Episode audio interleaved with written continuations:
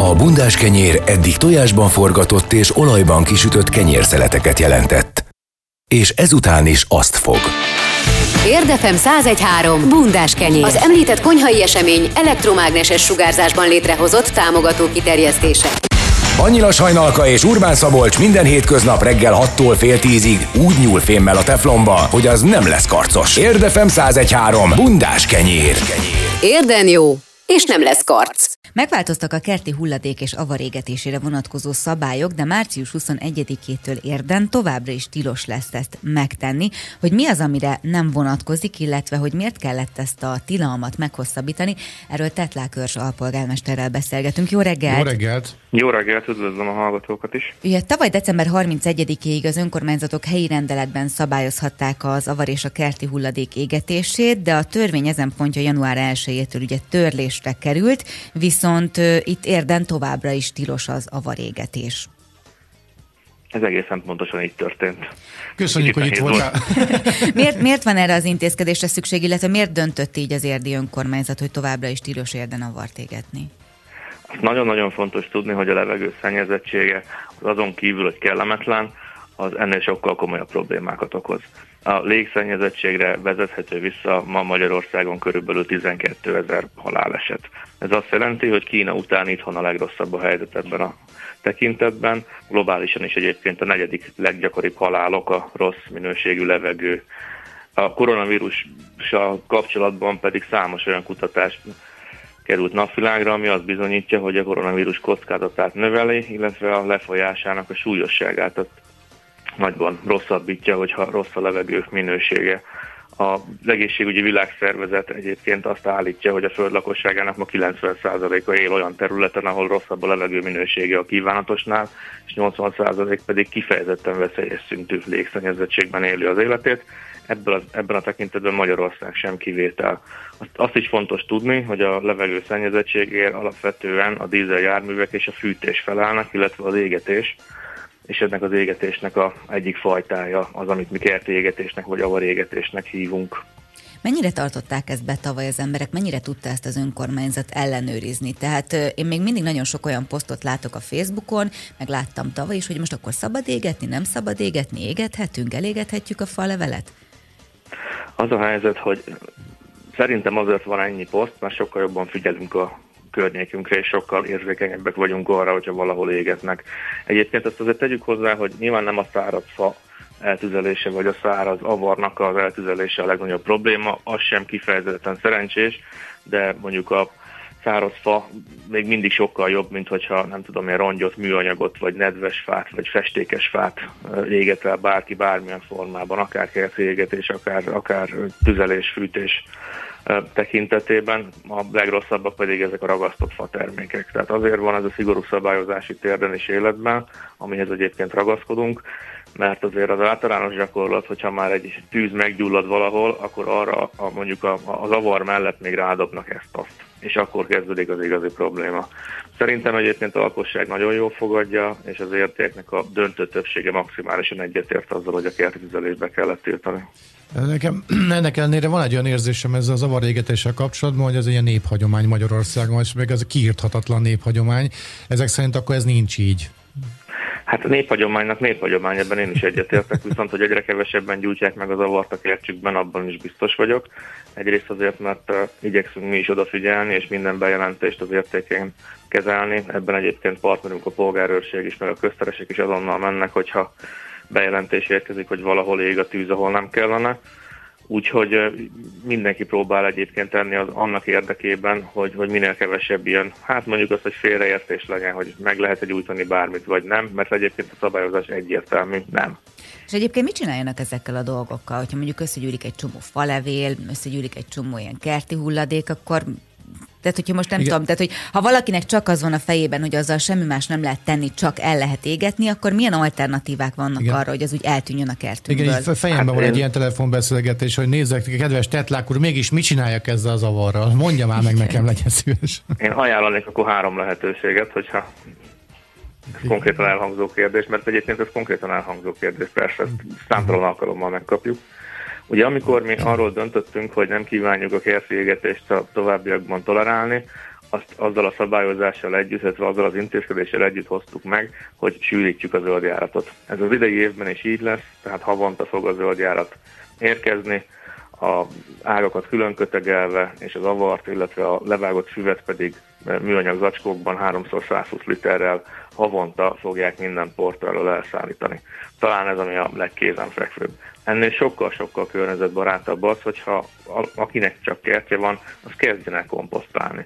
Számos előnye van, nem egy, nem egy bonyolult feladat, és tulajdonképpen szinte kivétel nélkül meg lehet, meg lehet szabadulni ebben a formában is a bármilyen kerti hulladéktól, meg a konyhaitól is tegyük hozzá gyorsan. Ja. És akkor van még egy lehetőség, hogyha valaki nem tudja megvárni az egy hónapot, míg a zöldjárat érkezik, akkor fáradjon el a Sas utcába, és a hulladék udvarban ha jól emlékszem, akkor 200 kilóig ingyenesen átveszik a zöld hulladékot tőle.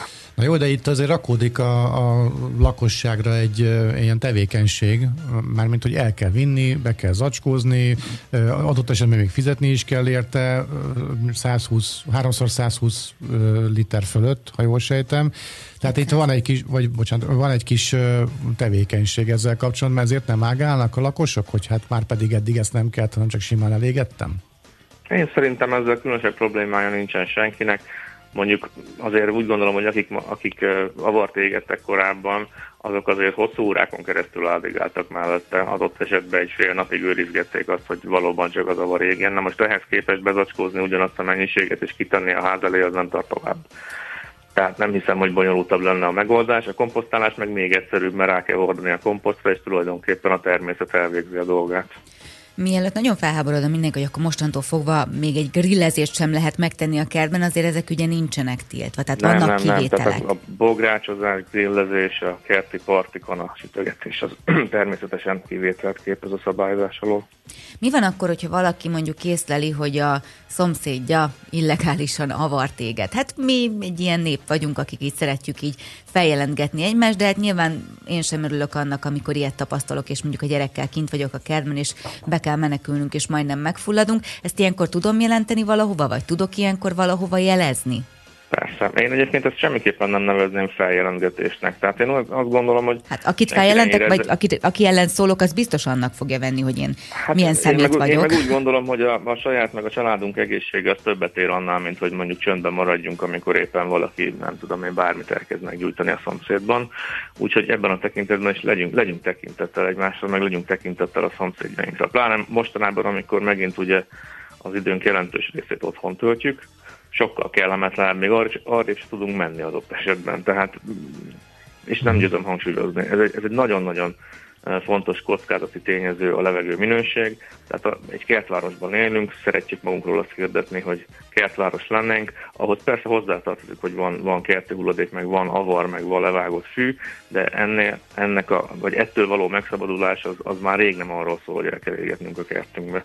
Tehát a, konkrétan még egyszer, persze van több elérhetőség, több telefonszám, amiket érdemes abban a pillanatban felhívni, illetve jelezni, hogyha ilyet tapasztal valaki. A Pest megyei kormányhivatalnak a járási hivatala egyébként, akinek hatásköre van ebben a tekintetben, őket érdemes telefonon hívni, vagy akár e-mailben is jelezni, hogyha, hogyha úgy tűnik, hogy valaki készülődik arra, hogy egy komolyabb kupacot meggyújtson kertbe, de egyébként a katasztrófavédelem helyi kirendeltséget, a tűzoltóság is minden egyes alkalommal kiszáll, illetve ahogy az, korábban említettem a köztereseket, hogy a polgárőrséget is érdemes értesíteni, mert ők is intézkedni fognak és ki fognak menni a helyszínre. Na igen, ez egy kicsit életszerűtlen, hogy én mondjuk írok egy e-mailt a járási hivatalnak, mert bocsánat, hogy most én éppen látom, hogy a szomszédot nem tudom begyújtani készül, vagy éppen begyújtott, és aztán nem tudom, mondjuk ez esik szombatra, és aztán majd jövő héten meg majd foglalkozik vele a járási hivatal, viszont olyat már tapasztaltam, és láttam is, hogy valaki gyújtott egy óriás kupacot, befüstölte vele az egész környéket, és kijöttek a tűzoltók, és aztán utána azt a kiszállási díjat kiszámlázták az adott egyénnek. Ez pontosan így történik. Én láttam már közteleseinket is tüzet oltani, meg láttam már polgárőröket is tüzet oltani, úgyhogy tényleg érdemes jelezni, mert abban a pillanatban sokan vagyunk rá érzékenyek a városban, és tényleg mindenki értékén szeretné ezt kezelni. Ez egy nagyon súlyos kockázati tényező az emberek egészsége szempontjából, pláne dimbes dombos város vagyunk. Tehát azokon a helyeken, ahol be tud állni ez a, ez a füst, meg be tud állni ez a por, ott én maximálisan megértem azokat, akiknek a tolerancia szintje nagyon alacsony a kertégetéssel kapcsolatban. És van olyan, aki egyébként így jelezte önnek, akinek mondjuk így szívügye ez a történet, hogy na már pedig én akkor is el fogom égetni az avart, mert én 60 éve így csinálom, és 60 éve élek érden, és már pedig csak azért is. Volt ilyen, vagy egyébként mindenki megértő? Hát ilyen, ilyen, ilyen mindig van, aztán, hogy utána ez meggyullad ez a tűz, vagy sem, azt, az nem nagyon szokott kiderülni. De hát igen, persze. Tehát azért ugyanebben az országban élek én is, meg önök is. Tehát persze vannak ilyen hangok is, de én mindig azt szoktam mondani egyébként, hogy emlékezünk vissza a saját gyerekkorunkra, amikor mondjuk a TV stúdióktól kezdve a lakásokban mindenhol mindenki dohányzott. Ma már azért erősen kinézik az ember, hogy az átérben bárhol, bárhol rágyújt, meg lassan most már csak összerületen akkor is. Tehát változik a világ, és a kerti égetés is pont ugyanez a kategória, hogy sokáig így szoktuk, aztán most már meghaladta a világ ezt a gyakorlatot. Katától érkezett egy kérdés, és akkor azt neked is szegezném, hogy jó reggelt, kedves tetlákörs, komposztáló edényekre esetleg lesz lehetőség igényelni?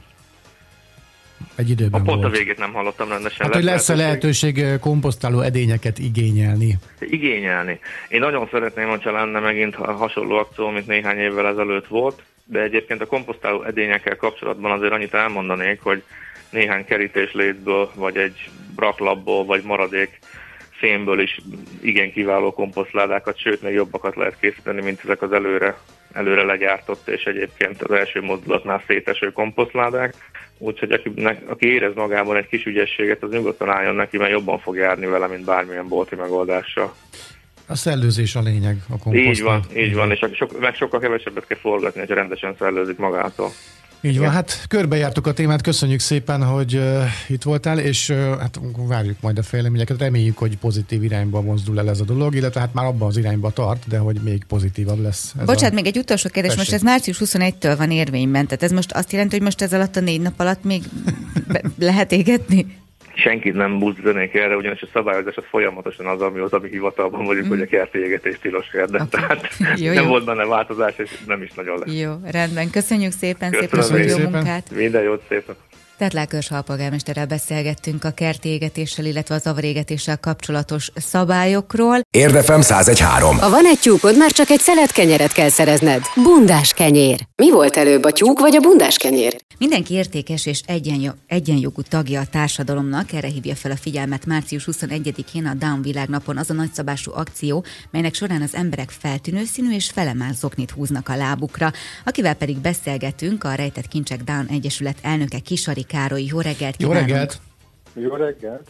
Ez egy évek óta tartó kampány, én mindig látom, hogy így márciusban nagyon sok celeb, ismert ember, zenész, sportoló, közéleti személyiség posztol a Facebookra, oda tesz egy hashtaget, ugye odaírja, hogy felemás zokni, és sokan nem tudták sokáig, hogy ezt miért teszik, és amikor rákattint az ember, hogy tulajdonképpen ez mit is jelent, akkor azt látjuk, hogy ez a Dán világnap alkalmából szól ez a, ez a kis közösségvállalás, amit ilyenkor tesznek, és ebben az évben is nagyon sokan csatlakoznak ehhez a kezdeményezéshez. Mikor kezdték ezt a felemázzokni kampányt? Hú, hát ezt valahonnan a DSI, az a Down Syndrome International indította 2010 körül, lehet, hogy 2009, és hogy most már több mint 10 éve, és hát ez nagyjából egy olyan jelkép, mint akár egy kitűző, vagy bármi más, viszont ezt nem kell, nem, nem feltétlenül kell vásárolni, hiszen mindenkinek van különböző színű zoknia, esetleg egy kicsit színesebb, ez bárki meg tudja tenni, és ezzel tud egyfajta szolidaritást, vagy, vagy, vagy, vagy, vagy egy ilyen szimpátiát kifejezni a Down-szindrómával élők irányába. Az emberi társadalmak nem arról szólnak, hogy mondjuk nagyon elfogadók lennének, legalábbis ezen az éghajlaton, ahol mi élünk. Ezt most így kimondom, aztán lehet, hogy nem így van. Tehát a Down-szindrómával kapcsolatban is szükség van arra, hogy folyamatosan felhívjuk a figyelmet arra, hogy már pedig tessék elfogadni a Down-szindrómával élőket is, vagy ez, ez, ez, ez pusztán csak egy tehát, hogy van erre szükség, vagy volt erre szükség a gyakorlatban is? Én azt gondolom, hogy nagyon sokat változott a világ, akár Magyarországon is az elmúlt évtizedekben attól, hogy különböző civil szervezetek, vagy nemzetközi civil, magyar civil szervezetek, vagy nemzetközi civil szervezetek kommunikáltak ez ügyben. De én azt gondolom, hogy van még hová fejlődni. Ugye addig, amíg a mainstream oktatásban, a nyílt munkaerőpiacon nem látunk sok Down-szindrómával élő vagy fogyatékkal élő embert, pedig azt gondolom, hogy van mit tenni. Akkor picit, ha nem haragszik, akkor tegyük tisztába a Down-szindrómát, mm. jó? Mert bevallom férfiasan, hogy én is tudom, hogy nagyjából miről van szó, de amikor ugye azt próbáljuk ezzel a kampányjal is felszínre hozni, hogy hát ugye mindenki egyenlő tagja a társadalomnak, akkor valóban egy Down-szindrómás tud-e egyenlő tagja lenni a társadalomnak munkavállalás szempontjából például? Bocs, ha egy kicsit katyvasz a kérdés, de próbáltam uh-huh. összeszedni rendesen. Ugye, ugye itt a Down syndrom egy érdekes dolog, ugye ez nem betegség, hanem egy állapot. Itt ez a 21-es kromoszóma három felé osztódása okoz egy másfajta génszerkezetet. De ugye alapvetően ez nem fáj a Down szindrómásoknak, emiatt nem kell infúziót kapniuk egyebek. Lehetnek szövődményeik, bizonyos dolgok gyakrabban előfordulnak, mint másoknál, de ettől függetlenül, hogyha lehetőséget kapnak, ők nagyon boldog, egészséges életet tudnak élni. Ami izgalmas ugye, hogy mennyi lehetőséget kapnak egy a társadalomban arra, hogy megmutassák a képességeiket, és ugye ez különböző szintű, különböző országokban. Ugye itt mondom, nagyon kevés Down-szindrómás gyereket látunk a normál iskolákban, hogyha ezt lehet így nevezni, ez mindig ilyen érdekes, hogy most mi a normális, még mi a nem normális, mert szerintem egy normálisnak kinéző ember is lehet belül nem annyira normális. Az, hogy a downosoknak ez kívülről látszik, hogy, hogy, hogy, hogy ők mások, ez egy, ez, egy, ez egy érdekes stigma. Viszont ugye nincsenek ott az iskolákban, és nincsenek ott a nyílt munkaerőpiacon, ez, ez egy abszolút látható dolog. És egyébként lehetnének? Tehát, hogy mondjam, azon kívül, hogy ugye látszik valaki, hogy Down-szindrómás, a belső, belső értékeket és kvalitásokat tekintve abszolút mehetnének a által is megfogalmazott normál iskolákba például? Én azt mondom, hogy sokkal nagyobb számba mehetnének, mint ahogy ez most van, ha lehetőséget kapnának erre. Példát mondok, Szóval van olyan Down-szindrómás a világon, aki egyetemet végzett, több nyelvet beszél, zongorázik, hegedül, nagyon jól sportol és egyebek, mert lehetőséget kaptak, hogy ezt megmutassák. Ugye itt most én azt látom egy korlátozó tényezőnek, hogy nagyon kevés lehetőség van Magyarországon, ahol, ahol felszínre tudnának jönni ezek az értékek, és én azt gondolom, hogy nem hozzuk ki a maximális teljesítményt a Down-szindrómával élőkből, attól függetlenül, hogy az elmúlt évtizedekben akkor a gyermekkori intervenció is nagyon sokat fejlődött. Ugye az egészségügyben az őket érintő szövődmények, amik korábban bonyolult műtétekkel lehetett helyrehozni, azok most már nagyon sokat egyszerűsítettek, szóval rutin műtéteknek tartoznak. Ez egy teljesen más dimenzióját látom én a Down-szindrómával élő gyerekeknek, mint akik mondjuk 20 évvel ezelőtt születtek. És ugye nekünk ezzel foglalkozni kell, hogy a jövő Down-szindrómával élő gyerekei megfelelő lehetőséget kapjanak, és a tudásukat és a tehetségüket meg tudják mutatni. Egy picit még kapargászom ezt a témát, tehát hogy tulajdonképpen, ha jól értem, akkor arról van szó, hogy egy Down-szindrómával élő gyerek nem feltétlenül igényel speciális oktatást, pusztán csak arról van szó, hogy a rendszer az olyan, vagy hát az emberek, a társadalom olyan, hogyha valakin látszik, hogy például Down-szindrómás, akkor egyszerűen nem kap lehetőséget, mert hogy valami nem oké. Okay bocsánat a megfogalmazásért, de hogy erről van szó? Tehát tulajdonképpen nem igényel egy Down-szindrómás feltétlenül speciális oktatást? Ugye én azt gondolom, hogy alapvetően senki nem igényel speciális oktatást, és annyira különböző emberek vagyunk, hogy ez ilyen szinten akkor mindenki speciális oktatásba kell, hogy részesüljön.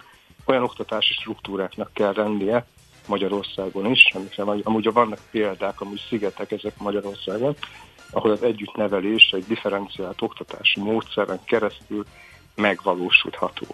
Ugye ez, ez egy technikai kérdés és attitűd kérdés. Magyarországon minden fogyatékkal élő embernek, ugye Down-szindrómások is ugye ide vannak sorolva, joga van a hozzá legközelebb eső oktatási intézményben igénybe venni a szolgáltatást, de ezt a jogot nem tudja gyakorolni általában. Uh-huh. Egyébként Magyarországon hány Down-szindrómás ember él? Ugye itt a sajtóközleményükben azt írták, hogy körülbelül ezer újszülöttből egynél fordul elő. Nyilván erre már elég komoly ö, szűrővizsgálatok is vannak ugye a kismamáknál, bár ugye az egy másik kérdés, hogy ez adott esetben jár ilyenkor terhesség megszakítással, vagy sem, hogyha kiderül, hogy Down-szindrómás lenne a gyermek. De nagyjából mennyien vannak Magyarországon? Hát az arányok alapján egy olyan 7 és 10 ezer közé tehető a Down-szindrómával élő szám, és éves szinten egy ilyen 100-120 Down-szindrómás gyermek jön világra, és ugye attól függetlenül, hogy vannak szűrések, és a, a, a, a legjobban szűrhető tényező közé a Down-szindróma tartozik. Statisztikailag lehet-e mondani, vagy tud-e mondani egy olyan számot, hogy mondjuk mit tudom, 20 évvel ezelőtt a Down-szindrómával született gyerekek érvényesülése X volt, és akkor most pedig háromszor X. Nem tudom, van-e ilyen felmérés, kutatás készült ez ügyben, hogy merre haladunk a Down-szindróma elfogadottságával, vagy elfogadásával, illetve a társadalmi megítélésével kapcsolatban? Hát sajnos nincs, én közgazdász vagyok, én nagyon szeretnék ilyen számokat látni, de ez, ez, ez nincs mérve. Ugye inkább érzésre tudok ebbe nyilatkozni, hogyha van egy evolúciója ugye a 90-es évektől kezdve ennek a történetnek, ott az is előfordult, hogy mondjuk szívműtétet nem csináltak meg Down-szindrómásnál, hogy mert úgyis meghal hamar, nincs értelme, szóval egy ilyen attitűdből indulva, én azt gondolom, hogy nagyon sokat fejlődtünk, nem tudom, nekünk amikor 2000-ben született a lányunk, akkor egyből felajánlották, hogy adjuk intézetbe, hogy neki jobb lesz ott, azért ez a kommunikáció már ritkább, és maguk ezek az intézmények is megszűntek, inkább a nevelőszülős hálózatok vannak, és az is látszik, hogy ha lemondanak is a családok a gyerekükről, egyre több olyan örökbefogadó jelenik meg, akik szívesen örökbefogadnak Down-szindrómával élő gyereket. És hogy én azt gondolom, hogy ha ezeket az elemeket nézzük, ezek bíztatóak. Uh-huh. Visszatérve még egy nagyon picit a kampányra, kik azok, akik érzékenyítenek, kik azok a sztárok, akik így a legnépszerűbbek és emellé a kampány mellé beállnak? Hú, nagyon sokan vannak, hál' Istennek. Ugye csináltunk egy kis kampányfilmet is, amiben, amiben a Balla Eszter, a Bártosi Sanyi, a Kecskés Karina és szerepelnek, és Down-szindrómás gyerekek, egy elérhető a mi weboldalunkon, ugye a közösségi média felületünkön, de ugye a, a népszerűsítése a kampánynak ugye a közösségi médiában itt nagyon sok embert sikerült megszólítani, és vállalták, itt az Ónodi Eszter, a Bagosi Brothers Company, Gyurta Dani, Kapás Boglárka, Latki János, és hát nagyon sokan vannak, akik mellé állnak, és ugye március 21-én az lenne a lényeg, hogy mindenki fotózza le, hogy felemás zokniban van, és ugye ezzel a hashtaggel, ezzel a hashtag felemás zoknival pedig ossza meg ezt az élményét másokkal. Azon kívül, hogy felhívják a figyelmet ezzel a kampányal a Down-szindrómával élőkre, van szükségük gyakorlati segítségre, illetve van-e lehetőség gyakorlatban segíteni? Gondolok itt például pénzre, adományokra, bármire, ami, amire az ember nem is gondolna. Hát most egyrészt ugye a, most egy zokni, amit adományra adunk cserében, ugye ez is elérhető a területeinken, ez egy támogatás is, és egy jó pofa dolgot adunk cserébe, de ugye az Egyesületünk oldalán elérhető, hát most ugye ez a járványhelyzet, ez mi nálunk is nagyon nagy nehézségeket okoz, úgyhogy persze, hogy szükségünk van támogatásra. Amúgy alapban egy civil szervezet mindig támogatásra szorul, de ebben az időszakban ez hatványozottan igaz. Mhm, tehát akkor van, van lehetőség arra, hogy gyakorlatban is hozzájáruljunk az önök tevékenységéhez.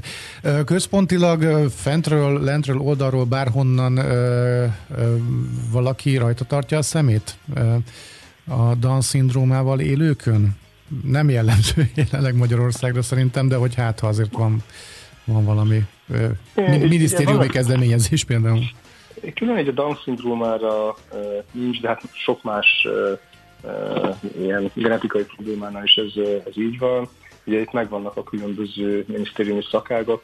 Maga a Rejtett Kincsek Down Egyesület ugye tagja a fogyatékos embereinek, szervezeteinek a tanácsának, szóval, hogy nagy országos és nemzetközi szervezeteknek mi tagjai vagyunk, ahol lobbizunk a Down-szindrómával élőkért. És azt gondolom, hogy emberileg mindenki, aki ezekben benne van, próbálja a maximumot hozzátenni.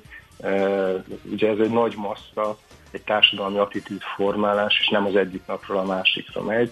De azt gondolom, hogy a nyitottság, a döntéshozatalban, az ismert embereknél, akik talán közvélemény formálhatnak, azokban nagyon nagy, és ez nagyon pozitív dolog. Hát igen, és ahogy elmondta, alakul is ez, tehát pozitív irányba változik ez a dolog. Köszönjük szépen, hogy itt volt velünk, és akkor mindenkinek felhívnánk a figyelmét arra, hogy péntektől lehet felemás zoknival fotózkodni, nem csak a hírességeknek, hanem mindenki másnak is, ezzel felhívva a figyelmet a Down-szindrómával élőkre, és ha már felteszik esetleg a közösségi oldalakra ezeket a fotókat, akkor a hashtag felemás zoknival jelöljék meg ezeket, és akkor hozzájárultak ahhoz, hogy a társadalmi megítélése a Down-szindrómával élőknek pozitív irányba mozduljon még inkább. Köszönjük szépen, hogy itt volt. Köszönjük szépen. Szép napot! Kisari Károlyjal beszélgettünk a Rejtett Kincsek Down Egyesület elnökével.